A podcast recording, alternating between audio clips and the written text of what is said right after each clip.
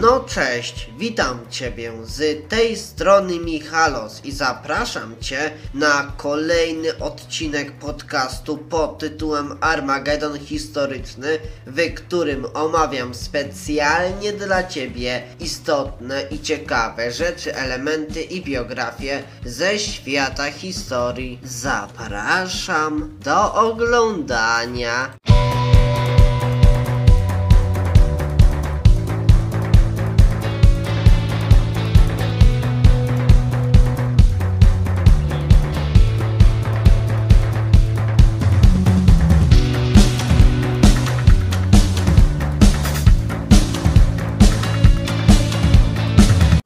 Niedługo pewnie usiądziesz do wigilijnego stołu. Pojawi się na nim pewnie karp, czerwony barszcz lub zupa grzybowa, pierogi ruskie lub inne pierogi i wszelkie inne smaczne dania. Jednak zanim to nastąpi, to mam do ciebie małe pytanie. Otóż to pytanie brzmi tak. Czy może wiesz, jak przygotowywano wigilijne potrawy jeszcze kilka wieków temu, czyli w okresie Wielkiej Pierwszej Rzeczpospolitej Polskiej? Jeśli nie, to ten odcinek jest specjalnie dla ciebie, więc zapraszam do wysłuchania tego odcinka. Otóż krótkie wskazówki kulinarne można znaleźć w pierwszej polskiej książce kucharskiej pod tytułem Compendium Ferculorum albo Zebranie Potraw, wydanej w 1682 roku. A więc dlatego na podstawie niej, na podstawie tej książki kucharskiej opowiem Ci, jak wyglądała Wigilia Staropolska, a tak w ogóle to napisz w komentarzu, z czym kojarzy Ci się kuchnia staropolska, bo może kojarzyć Ci się z golonką, ze schabowym i inną masą tłustego mięsiwa. Tymczasem nowożytne obyczaje kulinarne nieco odbiegają od powszechnych wyobrażeń, ponieważ polska kuchnia okresu świetności Rzeczpospolitej pełna była bowiem dań postnych, pozbawionych nie tylko mięsa, ale i tłuszczu, serów czy jajek. Wegańska dieta w pierwszej Rzeczpospolitej Polskiej. Kto by się spodziewał? Robili to zanim to było modne. Mówi się nawet, że ówczesny kalendarz świąt i postów wpływał na to, że przeciętny mieszkaniec Korony i Litwy mógł pościć w sumie nawet pół roku, więc dlatego nie zdziwi cię różnorodność dań przygotowywanych specjalnie na takie okazje. A świadectwem tego zadziwiającego dla mnie i dla ciebie przyzwyczajenia do poszczenia może być zbiór przepisów proponowanych przez Stanisława Czerneckiego, kuchmistrza wojewody krakowskiego Aleksandra Michała Lubomirskiego, zebranych w pierwszej polskiej książce kucharskiej pod tytułem Compendium Ferculorum albo Zebranie Potraw. Zależy jak to nazywacie, jak chcecie to nazywać. A po raz pierwszy wydano ją w roku 1682. A co ciekawe, ta pierwsza polska książka kucharska zawiera ponad 100 receptur na dania mięsne, rybne oraz mleczne, a spis ten wzbogacają liczne przystawki, dodatki i drobne przysmaki. I jest to księga w dużej mierze odzwierciedlająca ówczesne przyzwyczajenia kulinarne oraz staropolską sztukę gotowania. A co ciekawe, silnie zaznaczały się w niej nie tylko rodzime tradycje kulinarne, a co ciekawe jeszcze jest to, że widoczne są wpływy baroku wymagającego od artystów finezji i zaskoczenia, gdyż gotowanie było w istocie sztuką, zwłaszcza na dworach magnackich, gdzie spełniało rolę nie tylko czysto praktyczną, a dobrze przygotowana i podana potrawa dodawała prestiżu i splendoru. Podkreślała status gospodarza, jaki on by nie był, nie mniej niż obrazy, rzeźby czy wielkiego rodzaju fundacje, a w świecie, w którym opinia osób trzecich często była ostatecznym kryterium przynależności do określonej warstwy wewnątrz stanu, wrażenie wywarte na gościach ujętych wspaniałą ucztą miało niebagatelne znaczenie, a teraz przytoczę tobie legendę kulinarną. Jak mówiłem wcześniej, w kuchni barokowej ważny był nie tylko smak, ale i sposób podawania oraz pomysłowość wykonania. To podobno według tej legendy kucharze sięgali częstokroć do pomysłów iście szatańskich, a w książce Czarnieckiego czytamy m.in. o kapłonie we flaszy, czyli sposobie włożenia całego tłustego kapłona do butelki. A szczytem inwencji twórczej było jednak wykonanie kapłana zlatującego ze stołu. Potrawa ta miała charakter żartu i na dobrą sprawę nie wiadomo, czy kiedykolwiek została wykonana w ogóle. A na początek brano kapłona w ogóle i ogłuszano go, pojąc alkoholem. Następnie oskubywano go, nieco przypiekano i przyprawiano tak, aby wyglądał jak upieczony,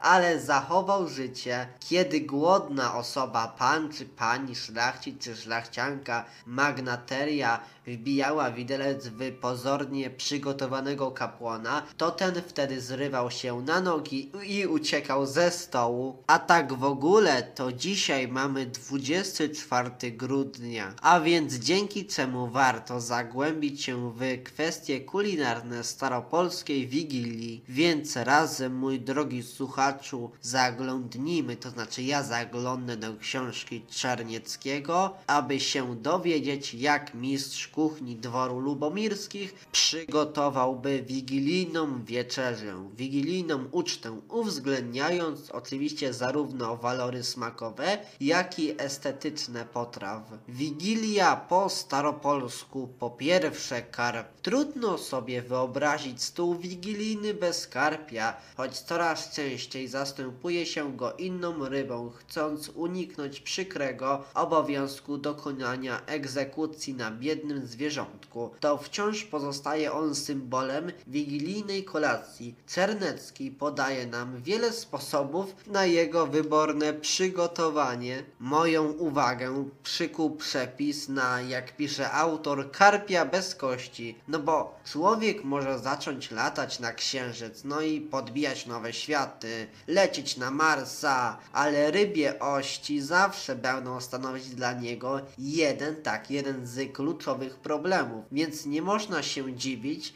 że kuchmistrz poświęcił temu zagadnieniu dużo miejsca, a na początku Czerniecki zwracał uwagę, iż należy wziąć karpia dobrego i zdjąć z niego skórę. Czynić to należy jednakże z ogromną delikatnością, żebyś dziary nie uczynił, czyli żebyś nie zepsuł skóry. A pozostałe głowy według kuchmistrza należy usmażyć, a następnie przystępujemy do obierania ryby z mięsa, a następnie mięso to szatkujemy, a tę siekaninę smażymy w maśle lub oliwie, a do tego dodajemy podprażoną, drobno posiekaną cebulkę oraz rodzynki, a to wszystko posypujemy pieprzem i solą oraz odrobiną cynamonu, a następnie dodajemy do tego również trochę tartego chleba, a całość mieszamy i zawijamy w zdjętą uprzednio skórę karpiową, a następnie kładziemy w glinianą brytwannę, do której wlewamy oliwę lub masło, aby karp zmógł, a do tego dokładamy wcześniej usmażone głowy. Wszystko polewamy winem lub octem winnym oraz limonią, czyli sokiem z cytryny. I tym sposobem możemy otrzymać pierwszą ze staropolskich potraw wigilijnych, którą jak chcemy możemy zrobić i ją podać na wigilijny stół. A innym ciekawym daniem może być bigos karpiowy. Tak, nie pomyliłem się. Bigos karpiowy. Przygotowuje się go bardzo podobnie do wcześniej wspomnianego karpia bez kości. Na początku należy zdjąć z ryby skórę, a następnie drobno posiekać pozbawione ości mięso. Następnie należy dodać do tego poszatkowaną cebulę i smażyć na oliwie lub na maśle niesolnym, czyli na margarynie. A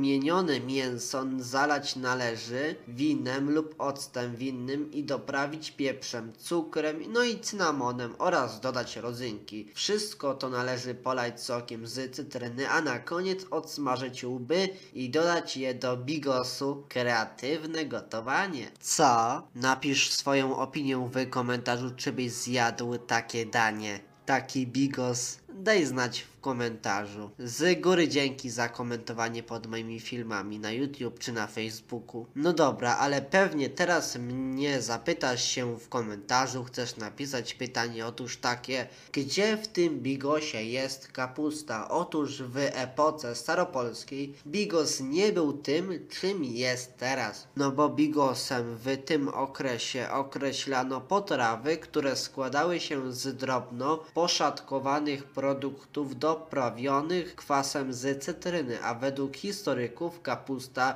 w bigosie to wynalazek z XIX wieku, kiedy to zakwaszenie cytryną zastąpiono kiszoną kapustą, a można więc zaryzykować stwierdzeniem, że obecny bigos jest odmianą dla ubogich tego staropolskiego dania. A według przepisów czernieckiego karpia można było też podawać z grzankami, szpinakiem lub juszycą, czyli a do potraw rybnych zaliczyć możemy też galaretę na post, czyli znaną nam rybę w galarecie. Przyrządzano ją ze szczupaka, a na początek odcinano mu głowę i ogon, a następnie krojono go w paski i wrzucano go do garnka tego szczupaka, a później tego szczupaka gotowano go razem z pietruszką do czasu, aż od kości odpadnie, a wywar solono do smaku, a następnie przecedzano rosół przez serwetę, a dodawano wina, cukru, cynamonu, goździków i wyciśniętej cytryny. Później do wywaru wrzucano kawałki mięsa,